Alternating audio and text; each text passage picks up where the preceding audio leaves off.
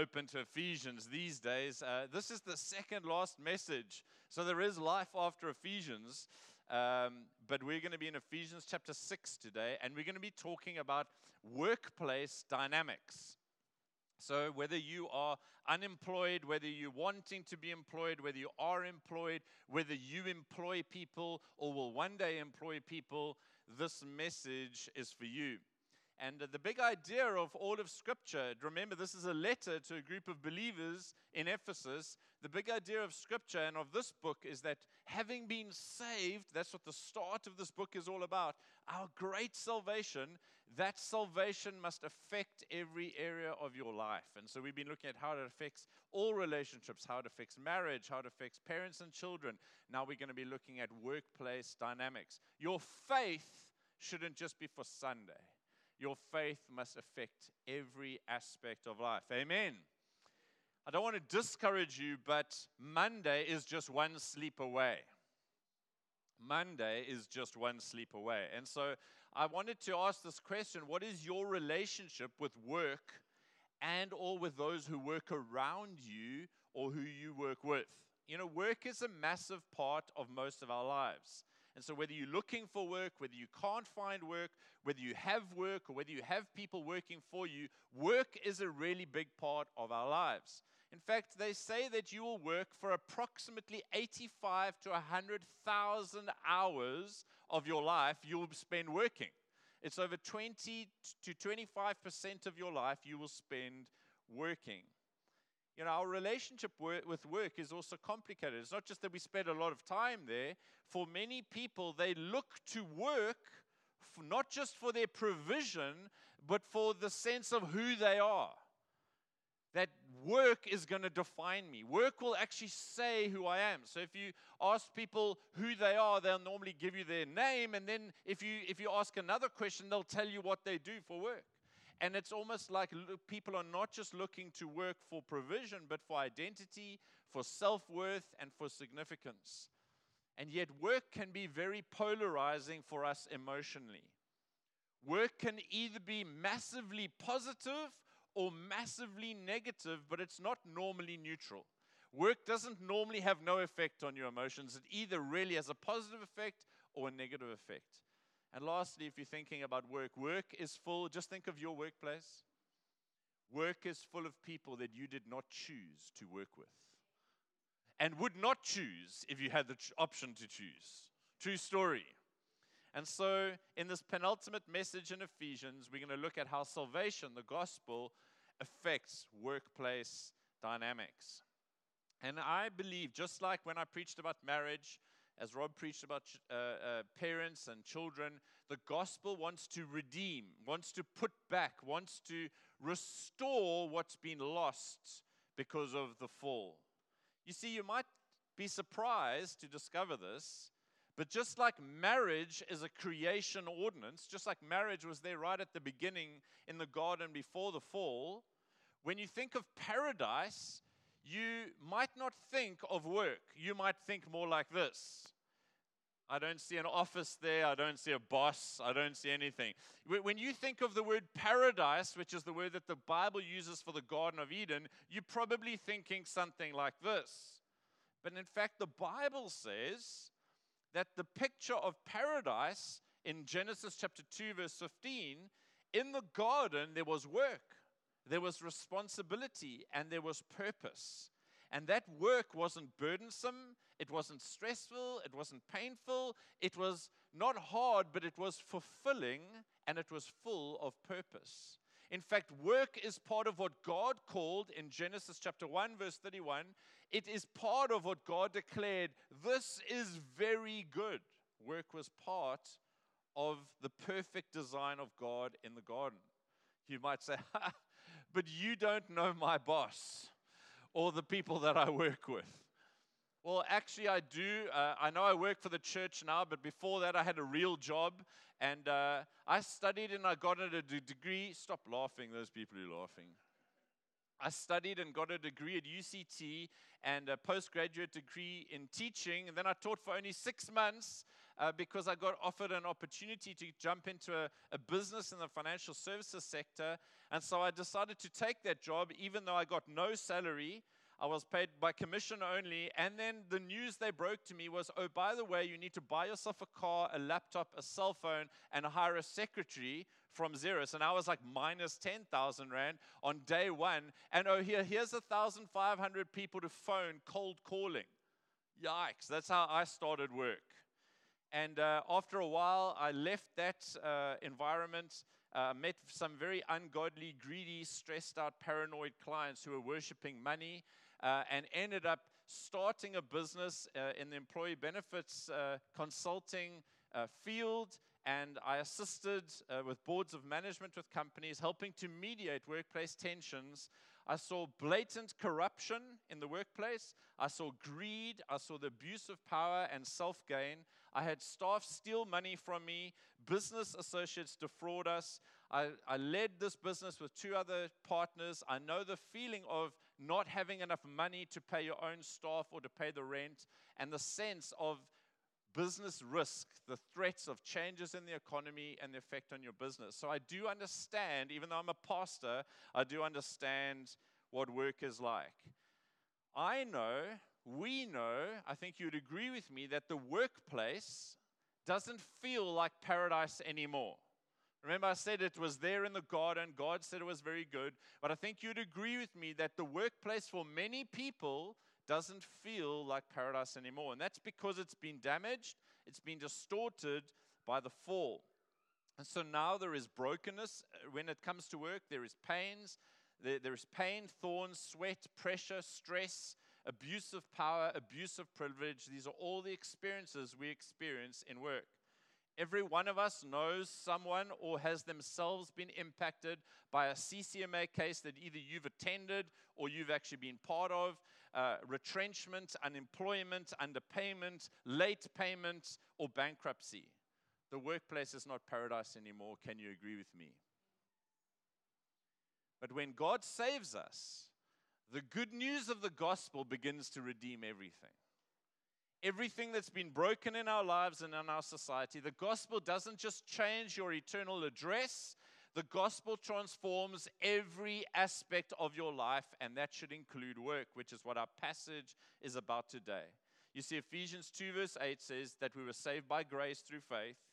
And having been saved, Ephesians 2:10 says we were saved for good works that God prepared in advance for us to do.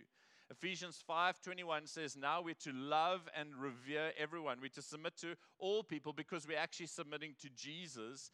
And Ephesians 5 verse 1 says that we're to walk in love because we've been loved by God. And so how should the gospel that's in Ephesians affect our workplace? Let's read our passage for today. And I urge you to not check out because it's addressed to slaves. Uh, in the ESV translation, the first word is bond servants. Your translation might say slaves. We'll get to that in a moment. Bond servants or slaves, obey your earthly masters. Huh? This isn't going the way I want it to go. Bond servants, obey your earthly masters with fear and trembling, with a sincere heart, as you would Christ not by way of eye service as people pleasers, but as bondservants, slaves of Christ, doing the will of God from the heart, rendering service with a good will as to the Lord, not to man, knowing that whatever good anyone does, this he will receive back from the Lord, whether he is a bondservant or free. Masters, do the same to them. And stop your threatening, knowing that he who is both their master and yours is in heaven, and there is no partiality, no favoritism in him.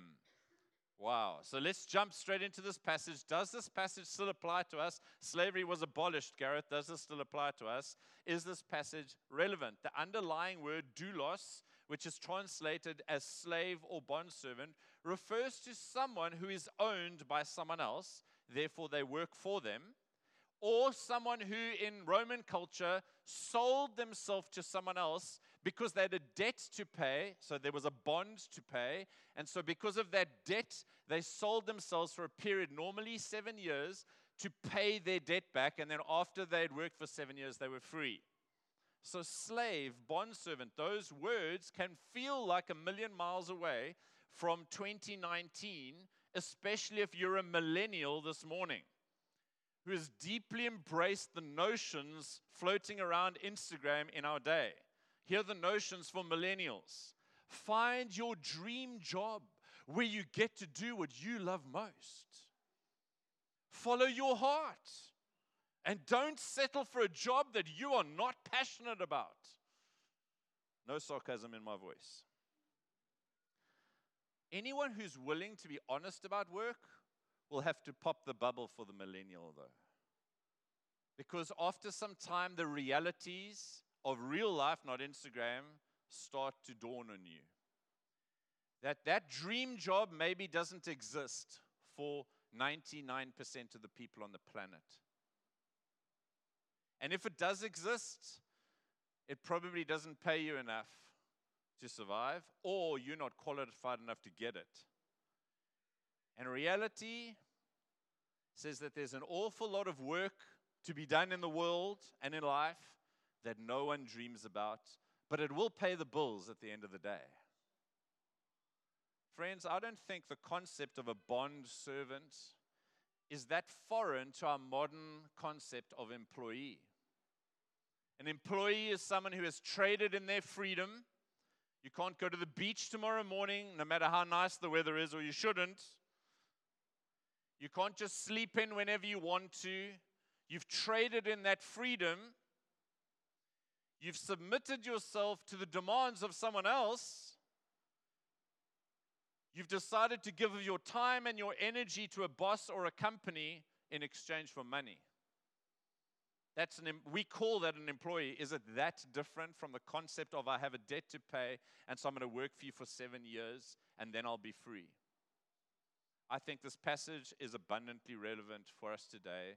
So let's take four things out of it three for those who are employees, and one for those who work or employ others. Firstly, what does this passage tell us to do? In light of the gospel, if you're an employee in any way, the first thing is work for God regardless of who you're working for. Just tell the person next to you, work for God regardless of who you're working for. Just quickly tell them. That's verses 5 and 6. You can go look it up in your Bible. This scripture says that the Christ follower, even though the HR department might say, no, you report to Sue, this, by, this scripture says that ultimately you don't report to Sue, you report to Jesus Christ. That's your ultimate boss. Verse 6. So even though you work for someone else, you hear their instructions and commands every day and you go, ah, actually you're working for Jesus Christ. So actually, ultimately, your service for Sue is trumped by your service for Jesus Christ. Sorry if your boss is Sue.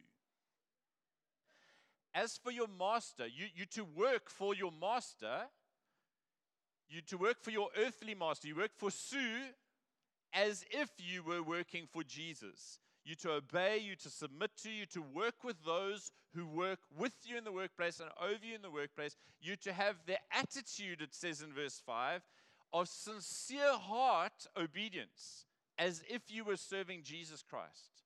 That's the heart. In fact, there are three phrases in this passage that speak about the heart that you're supposed to have as a believer at work. This is a very challenging statement. Can you agree with me? Who do you work for? This is a very challenging statement. To serve whoever Sue or whoever your boss is as you serve Jesus, I tell you why this is such a challenging statement. Because it doesn't say if your boss is nice to you or if you do have that dream job that fulfills you. It doesn't say serve well if you're really happy at work. It just says obey. It's just a categorical statement. And so this is a very, very challenging statement. So it tells us to work well with those who are in authority over us. Scripture, friends, calls us to be the most remarkable employees, to have an incredible attitude, sometimes in spite of the circumstances within which you're working. It's not really difficult to have a good attitude when the circumstances are really good.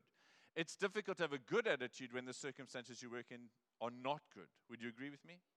And so this passage is speaking to many of you today. We, as Christ followers, are to serve Jesus in the way that we serve those that we work with and we work for. We're to do this with an attitude and an action that has sincerity of heart at the core. You might say, why? Why are we to work like this? You're really freaking me out this morning. I'm sorry about that. But the reason that we're to do this according to Scripture, I believe, is because we're ambassadors of Jesus Christ. You are like a billboard. You know, on the side of the freeway, those massive 10 meter by 5 meter high billboards. You are like a billboard for Jesus in the workplace. Many of those that you work with or for will never come to church, so God sent you to them to show them what real faith, what a Christ follower looks like. You are not meant to primarily preach to them standing at the water cooler with your Bible, just dishing out verses for the day. You are not primarily there to share verses from Scripture, although you might do that, but you're there to impact them with your life and the way that you actually serve. You to be such an exceptional employee that they want to know why you work so hard. God has you there to put real faith, real love, real forgiveness on display. You might say, well, Basic Conditions of Employment Act, CCMA, human rights, Instagram. Doesn't this make people open to abuse? To you, I just want to say verse 9 is coming. When scripture gives you no clarification, no if statement here when it says obey your masters. It's a little bit similar to the command for a wife to submit to her husband. That submission is not absolute in the sense that she should never submit or agree to participate in any sin or ungodliness. She's never to submit in a way that she's accepting abuse, etc. Can we agree on that? If you didn't hear the message on that, go listen to the whole message online from two weeks ago. Similarly, this instruction to submit, to obey your, your earthly masters, doesn't mean accept anything, do anything, even if your boss is telling you to do an unlawful thing, because your ultimate submission is to Jesus Christ. Sometimes you might have to say, Sorry, guys, I'm not participating in this because I have an ultimate one that I'm submitting to. But you need to do that with a good attitude and a good heart. So, the general attitude that we're to have as believers is one of submission to authority, working with those who are over us in the workplace, as if we were actually submitting to Jesus Christ. We're to think of ourselves as working ultimately for Jesus. And so, in the workplace, I would encourage you regularly to take everything to God in prayer. If your workplace environment is complex, if there are complex issues happening, I encourage you to regularly pray, Jesus, Holy Spirit, what should I do in this situation? Because He's the one you ultimately are reporting to. Just let's bring this to a close on this, on this first topic. I want to ask you three questions. How is your attitude to authority in the workplace? Hopefully, you're not self righteous. Hopefully, you're not a pain at work. What's your attitude like to authority? That's what this scripture would be saying. Can you sincerely say that you are obeying, submitting, that you're working with those who are over you with an attitude that is godly? I want to say to you, it is quite possible that this morning you need to repent because maybe you've, un- you've justified an ungodly attitude and God wants you to be different. Friend, if that's you, I want you to hear God's word to you today. Just simply say, Lord, actually, I've got this wrong. I've never seen it like this. That's fine. You can just take it to Jesus. You say, please forgive me. and ask Him to help you to redeem work for you starting tomorrow. Secondly, from our passage, kind of fleshes this out a little bit more by saying in verses 6 and 7 work hard with a good heart. We're to be people of integrity. We're to be hard workers who go above and beyond what we've been asked to. We, we, we to be those who actually don't even need to be managed because we self manage ourselves. Why? Because we know the one that we're actually serving and we know he sees everything. I used to have someone uh, uh, who used to work for me, uh, not in this church. Her name was Angela, and uh, she had mastered the art of looking busy. Do you know what this looks like? She had an, a, a, a desk job in front of a computer. She had mastered the art of looking busy, but I knew her tricks. Solitaire was about all you could play in, in when I was working, okay? And uh, she loved solitaire. Just I never told her that I knew, but she played a lot of solitaire, and she had mastered the that would switch between the, the screen she was supposed to be on and the solitaire screen. You know, for me, when I see this phrase in this passage, that we're not to be people pleasing and serving with eye service, what that's getting at is we're not to just look like we're working, we're actually to be working. I like the message paraphrase uh, in 6 and 7 because it, it brings it out, so I'll have it up on the screen. He says this Don't just do what you have to do to get by, work heartily as Christ's servants, doing whatever God wants you to do, and work with a smile on your face. Come on, man. Always keeping in mind that no matter who happens to be giving the orders, you're really serving God. And so I want to encourage you. you. You know what this looks like, don't you? Doing just enough to get by, taking a slightly long lunch, stealing time, cutting corners, and justifying it all. Friends, we're not to be these employees. We're to be employees with a good attitude, not a bad attitude, not the grumbling grouch at the water cooler. We, we're to be the opposite of such a person at work. We're to work heartily with enthusiasm, with a genuine smile on our dial. Why? Because we're actually serving Jesus Christ. We to be the best people to employ on the planet. Just tell your neighbor that. We to be the best people to employ on the planet. Please tell them.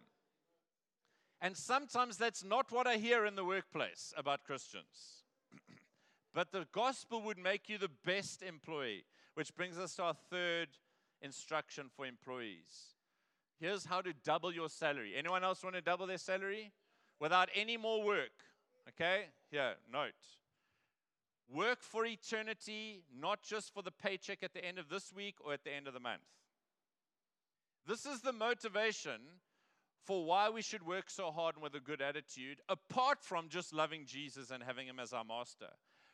Work for eternity, not just for the paycheck at the end of the week or month. One of the motivations here is obviously to who are we working for? That's Jesus. But in verse 8, there's another motivation that's quite specific in the scripture here, which will help us when work feels challenging and when these commands are challenging. The, the scripture says we are to know something. Do you see how it starts? Verse 8 knowing that whatever good anyone does, this he, he or she will receive back from the Lord. If you're convinced of what this scripture says, if you're convinced that heaven is real and that how you live now affects eternity, then you'll be strengthened by this verse in times when it's tough and you have to endure at work. Because you know that if you work with a right godly attitude, working for Jesus and not for people, you can be certain that Jesus himself will also pay you a salary. Hopefully, you will get your salary on Friday or at the end of the month here on earth. But this passage says that if you work for Jesus, you will also receive a salary, a reward from Christ.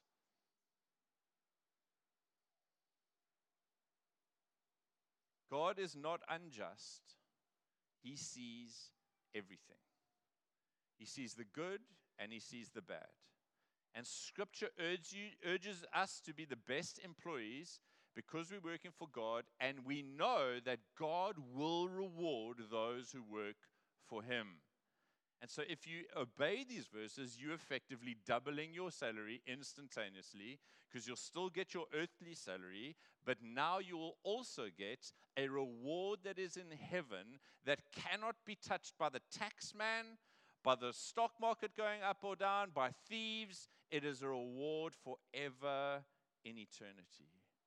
And so I want to really encourage you to not just get over that, ah, well, that's not that. If that's not motivating to you, then you haven't seen it. It's like the treasure in the field that you're just walking right by. And if you do see that, it will motivate you when things are hard at work and will really help you. Lastly, let's talk to employers. Anyone who employs. Anyone who employs. Everything that I've just said about employees actually imply, applies to employers, just in a slightly different way. Because our passage in verse 9 says this those who employ, those who are masters, those who are employers are to do the same. And that phrase is pointing back to the verses, the three verses that have just gone before it. All the instructions that have just gone to employees apply to you too, mate. You thought you were sitting there thinking, I'll just wait for my turn. No, no, no. Everything that I've just preached about it applies to you. Because you're actually not working, they're not working for you, you're working for Jesus. You just have a different type of job. Just as employees are to be the best employees on the planet if they know Jesus, so to Christian masters or employers are to be the best employers on the planet.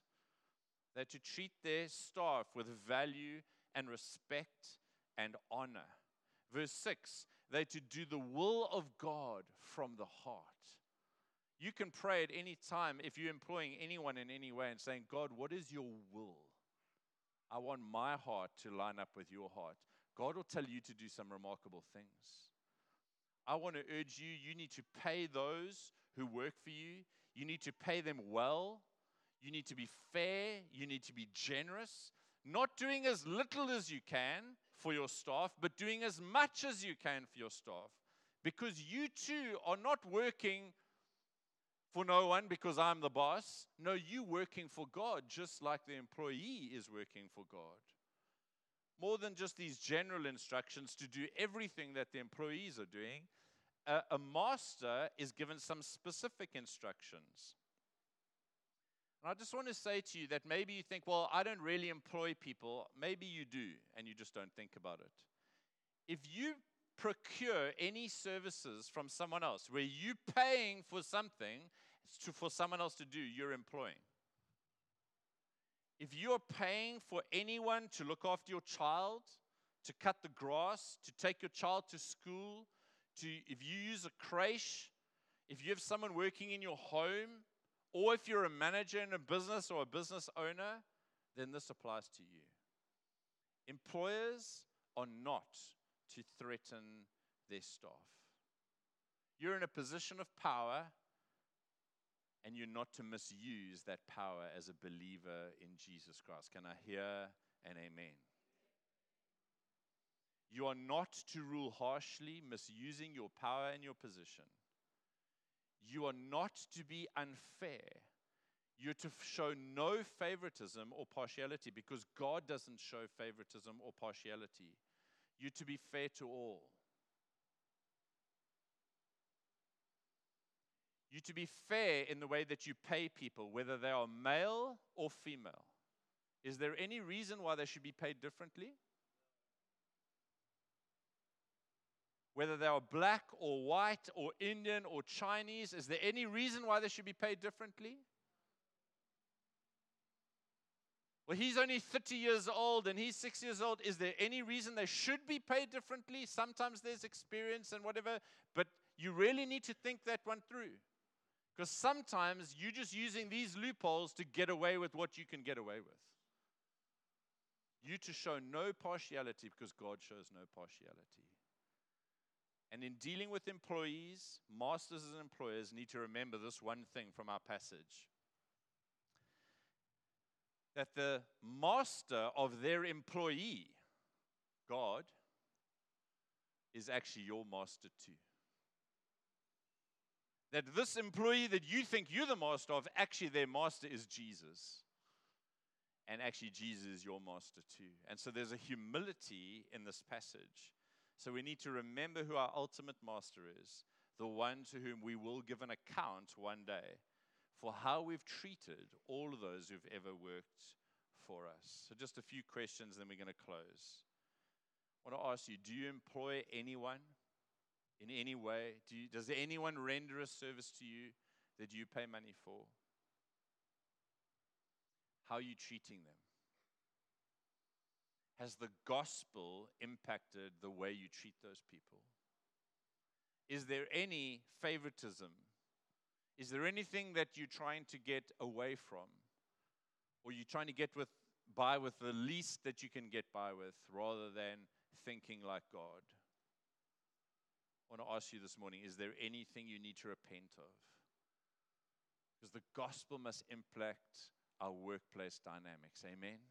Whether we're an employee, whether we're an employer. Let's ask Jesus to redeem the workplace, which has been damaged by the fall. But with us in the workplace, it can be redeemed and changed and made into a different place. You can make a significant difference in the lives of other people in the workplace if you allow the gospel to inform how you see and approach work. Amen. Can I ask you to stand up? I'm going to pray for you and then we'll bring it to a close. Let's just all stand. Can we close our eyes, please?